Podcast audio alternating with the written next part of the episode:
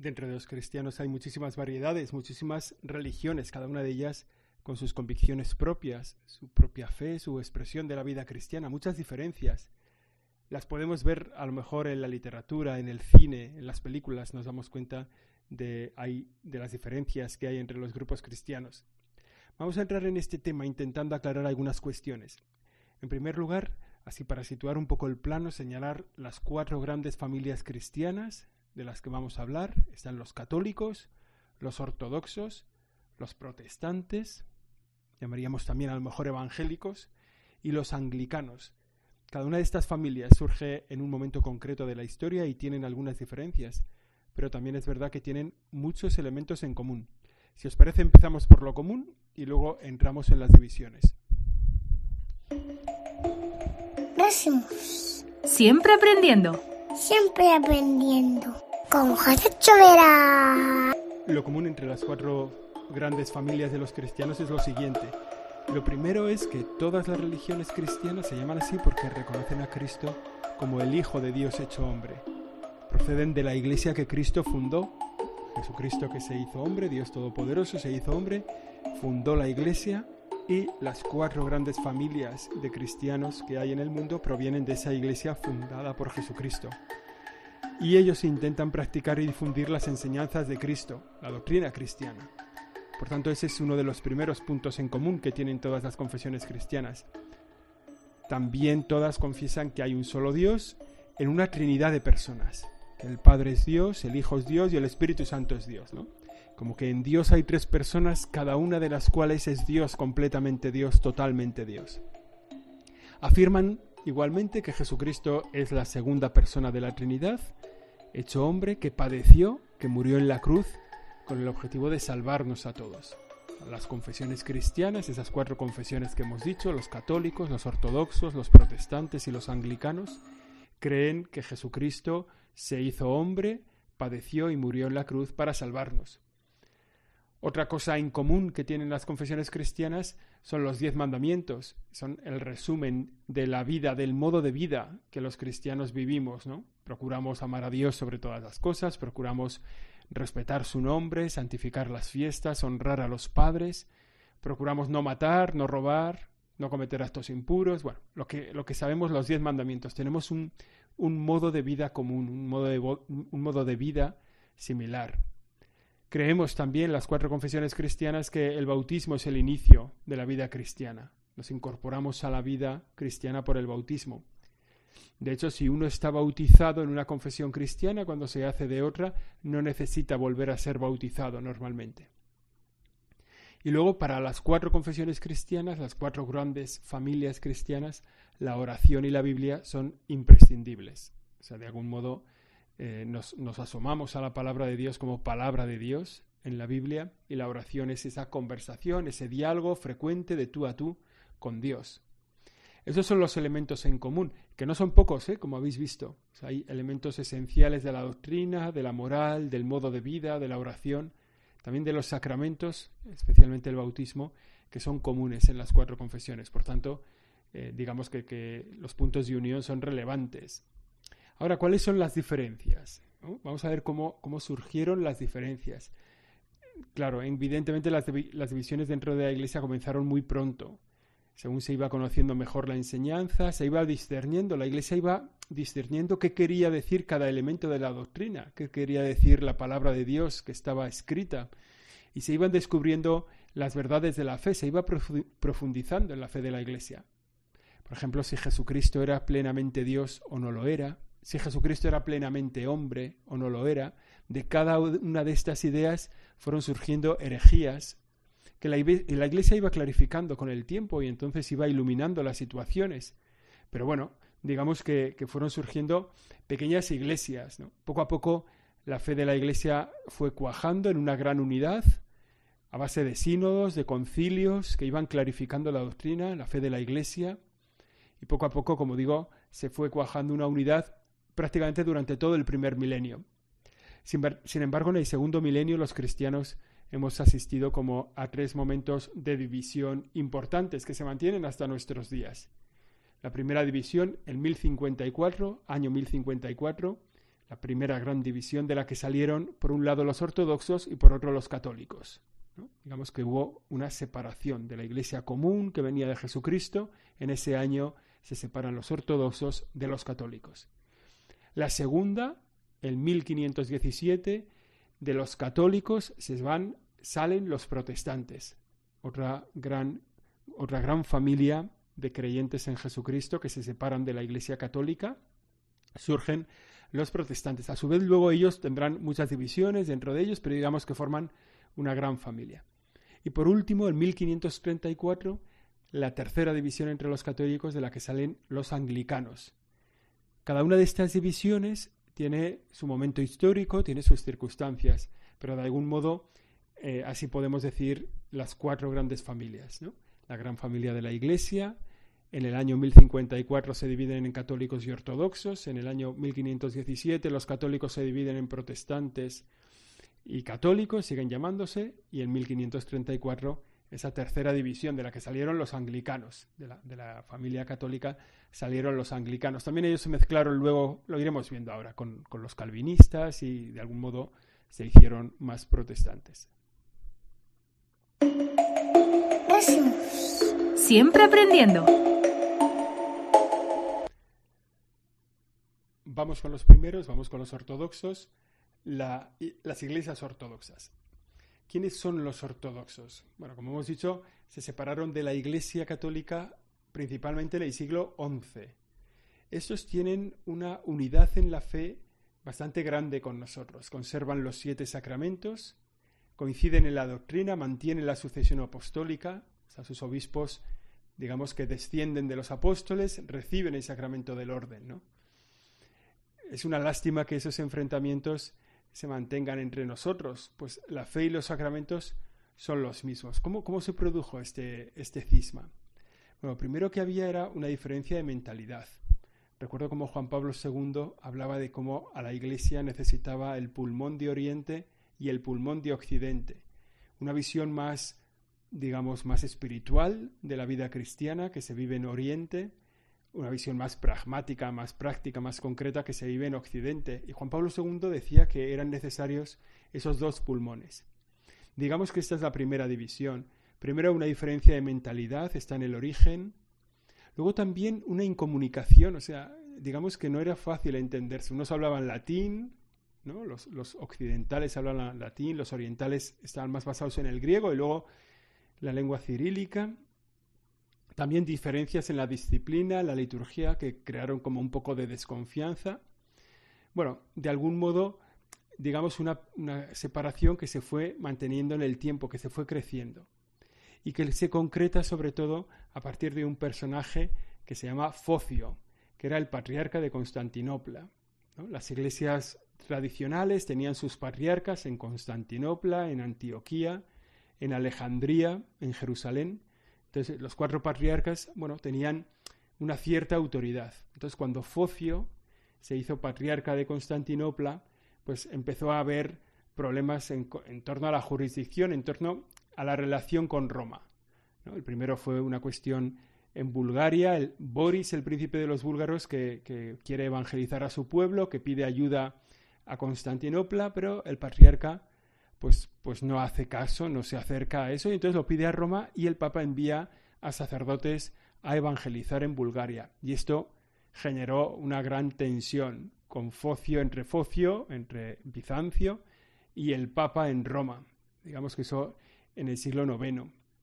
Y otro punto de conflicto, digamos, entre la ortodoxia y los católicos, antes de esa división, es la cuestión del filioque, que se llama introduce Focio, que es, en el fondo, si el Espíritu Santo procede del Padre y del Hijo, del Padre y del Hijo, filioque, y del Hijo.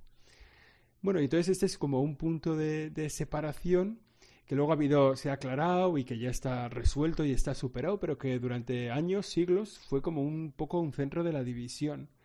Los creyentes cristianos católicos que decimos que el Espíritu Santo procede del Padre y del Hijo, y en la ortodoxia que no se dice así. De hecho, a Roma se le acusó de herejía por decir esto. Esta ruptura que se iba fraguando desde el siglo IX, pues se produce en el siglo XI, en 1054, siendo patriarca de Constantinopla, Miguel Cerulario, que era muy antilatino. ¿no? Entonces el Papa envió allí a dos cardenales como para intentar buscar la paz. La verdad que, no salió bien ese encuentro, que, que, más bien se hicieron más daño del que había. Ahí estamos, porque la separación ahora mismo no tiene motivos doctrinales, no tiene motivos de fe, es casi una forma de entender el primado de Pedro. ¿no? ¿Cómo, ¿Cómo se puede entender el primado de Pedro? ¿Cómo se puede entender en relación a los patriarcas de esas iglesias orientales ortodoxas que, como hemos dicho, pues son las cuatro que hemos dicho, las de Constantinopla, Alejandría, Antioquía y Jerusalén, y también las que descienden de esas iglesias ortodoxas, ¿no? de los patriarcados, estos cuatro que he dicho, tradicionales, clásicos, que son los patriarcados de Moscú, Rumanía, Grecia, Serbia, Bulgaria, bueno, van surgiendo otras iglesias ortodoxas. Fijaos que ya estamos a punto de cumplir mil años de la separación y que a lo mejor es una buena fecha para conseguir la unión de estos, ¿no? de los cristianos con los ortodoxos, de los católicos, perdón, de los católicos con los ortodoxos. Siempre aprendiendo. El segundo gran grupo de cristianos son los protestantes que se separan de la Iglesia Católica en el siglo XVI. Esta ruptura incluyó bastantes diferencias doctrinales y, prácticas y de celebración. Por ejemplo, estas iglesias solo aceptan dos sacramentos. La cena, lo que llaman ellos la cena, sería nuestra Eucaristía, también el bautismo. Y a partir de ahí, pues ya las diferencias son grandes, son diferencias también en la fe, en la fe que celebran ellos. La separación de los protestantes comenzó con Lutero en 1517 en Alemania.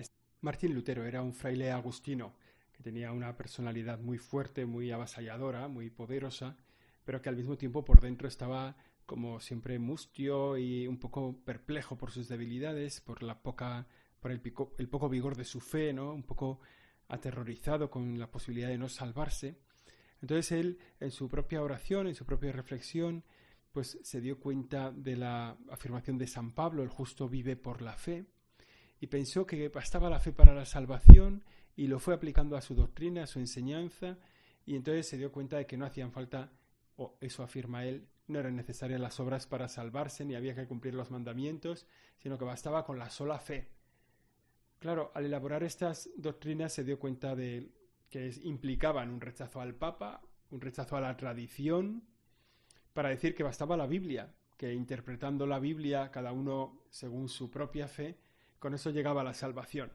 Total, que con esto elaboró 95 tesis, las envió al obispo de Maguncia para decir que esto es lo que había que creer, y aquí la fama de Lutero se fue extendiendo.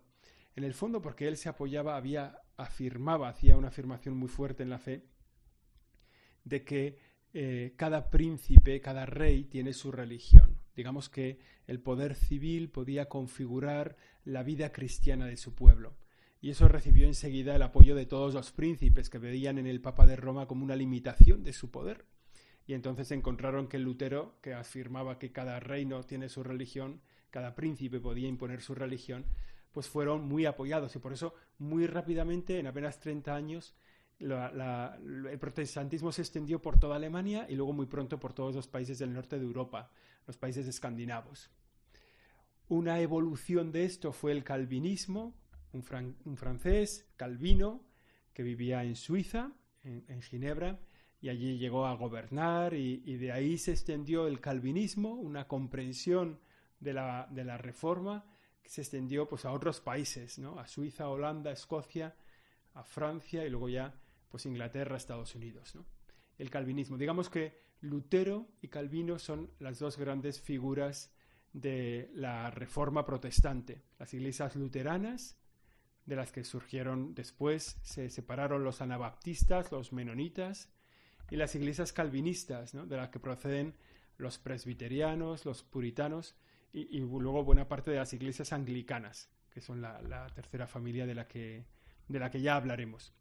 Los protestantes se han ramificado muchísimo en, familias muy distintas, en principio por eso, porque cada rey ponía su religión, cada príncipe ponía su religión, y luego también porque admiten como una única fuente para, para la fe de la Iglesia la Sagrada Escritura, explicándola cada uno según su criterio. Rechazan la tradición, rechazan el magisterio, rechazan el papado, con lo cual a partir de ahí, pues si no hay ninguna de estas tres cosas, los modos de interpretar la Biblia pues son múltiples, cada uno interpreta un poco lo que le da la gana. Y de cada una de esas interpretaciones, pues en la medida en que uno tiene más facilidad de palabra o tiene más capacidad de convocatoria, pues en el fondo van surgiendo nuevas expresiones de la religión. Por tanto, digamos que, que de ahí surgieron tantísimas iglesias protestantes, iglesias reformadas. Los puntos de partida, como hemos dicho, cada rey tiene su religión, pero luego también otros tres que son la sola escritura, la sola escritura, solo la escritura, la Santa Escritura, la sola fe, el solo Cristo. Estos son como los tres rasgos de la, de la religión de los protestantes, que nos separan tanto a los católicos. Nosotros decimos, la escritura no va sola, la escritura va con la tradición, va con el magisterio, no vale la sola la fe, la fe necesita las obras, una fe sin obras es una fe muerta. No vale solo Cristo, ¿no? Cristo es en la iglesia, el Cristo total es el Cristo con la iglesia. Por tanto, esas tres afirmaciones, sola escritura, sola fe, solo Cristo, tienen matizaciones y digamos son eh, puntos de colisión con, con la vida de la Iglesia católica. Siempre aprendiendo. Y la cuarta gran familia de las iglesias cristianas son los anglicanos, el anglicanismo que comenzó con un cisma en 1534. El rey Enrique VIII de Inglaterra se proclama cabeza suprema de la Iglesia de Inglaterra. ¿Todo por qué? Por un motivo un poco personal. Bueno, él se había casado, pero su mujer no le daba hijos varones. Y eso lo consideraba él un fracaso. Y entonces decidió eh, pedir la nulidad de su matrimonio. El Papa no se la concedió. Entonces él se separó de la Iglesia, fundó, digamos, su propia Iglesia, se hizo cabeza de la Iglesia de Inglaterra y a partir de ahí introdujo el divorcio, su propio divorcio y su matrimonio para conseguir descendientes, para conseguir hijos varones. La Iglesia Anglicana ha dado lugar a los baptistas, a los metodistas, episcopalianos, cuáqueros, muchos de ellos en Estados Unidos. Sin embargo, los anglicanos ocupan un lugar intermedio entre los católicos y los protestantes. Sostienen y propagan la fe y el orden católico tal y como están manifestados en el libro de la oración común, el Common Prayer Book, el, libro de la oración común. Y ahí está recogida la fe, digamos, sus textos fundamentales. La diferencia de la reforma en Inglaterra con respecto a la reforma protestante es que esta fue impuesta desde arriba. El pueblo inglés no pedía un cambio en la vida de la Iglesia, pero el rey lo propuso y lo impuso, hasta el punto de que hizo una gran persecución contra los católicos que se mantenían fieles a Roma.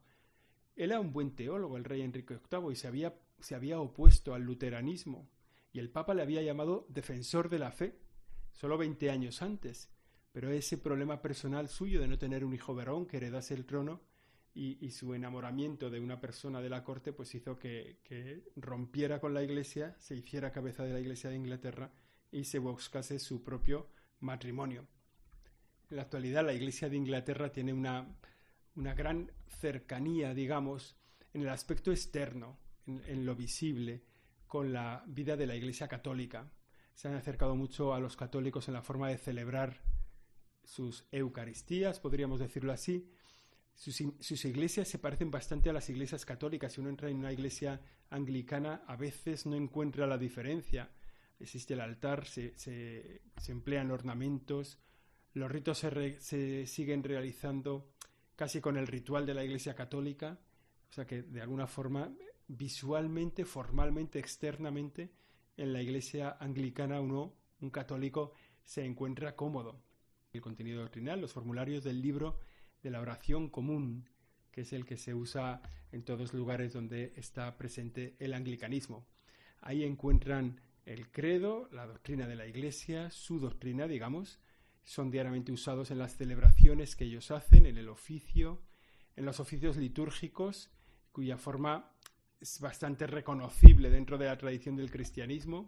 Se, se lee la misma palabra de Dios, se recitan los mismos salmos que en los otros eh, cultos cristianos y se administran los mismos siete sacramentos. Por tanto, es una confesión que, digamos, en lo visual es bastante cercana a la Iglesia Católica, aunque la separación es evidente en la doctrina, una separación que se va ampliando poco a poco con decisiones como la ordenación episcopal de las mujeres o el matrimonio de los sacerdotes o diferencias que van cuajando en el tiempo. Estas son las cuatro confesiones cristianas, las cuatro confesiones a las que estamos dedicándonos en estos días a rezar por todos los cristianos para conseguir la unidad, la unidad entre los católicos, los ortodoxos, los protestantes y los anglicanos. A este compromiso de la oración estamos todos invitados.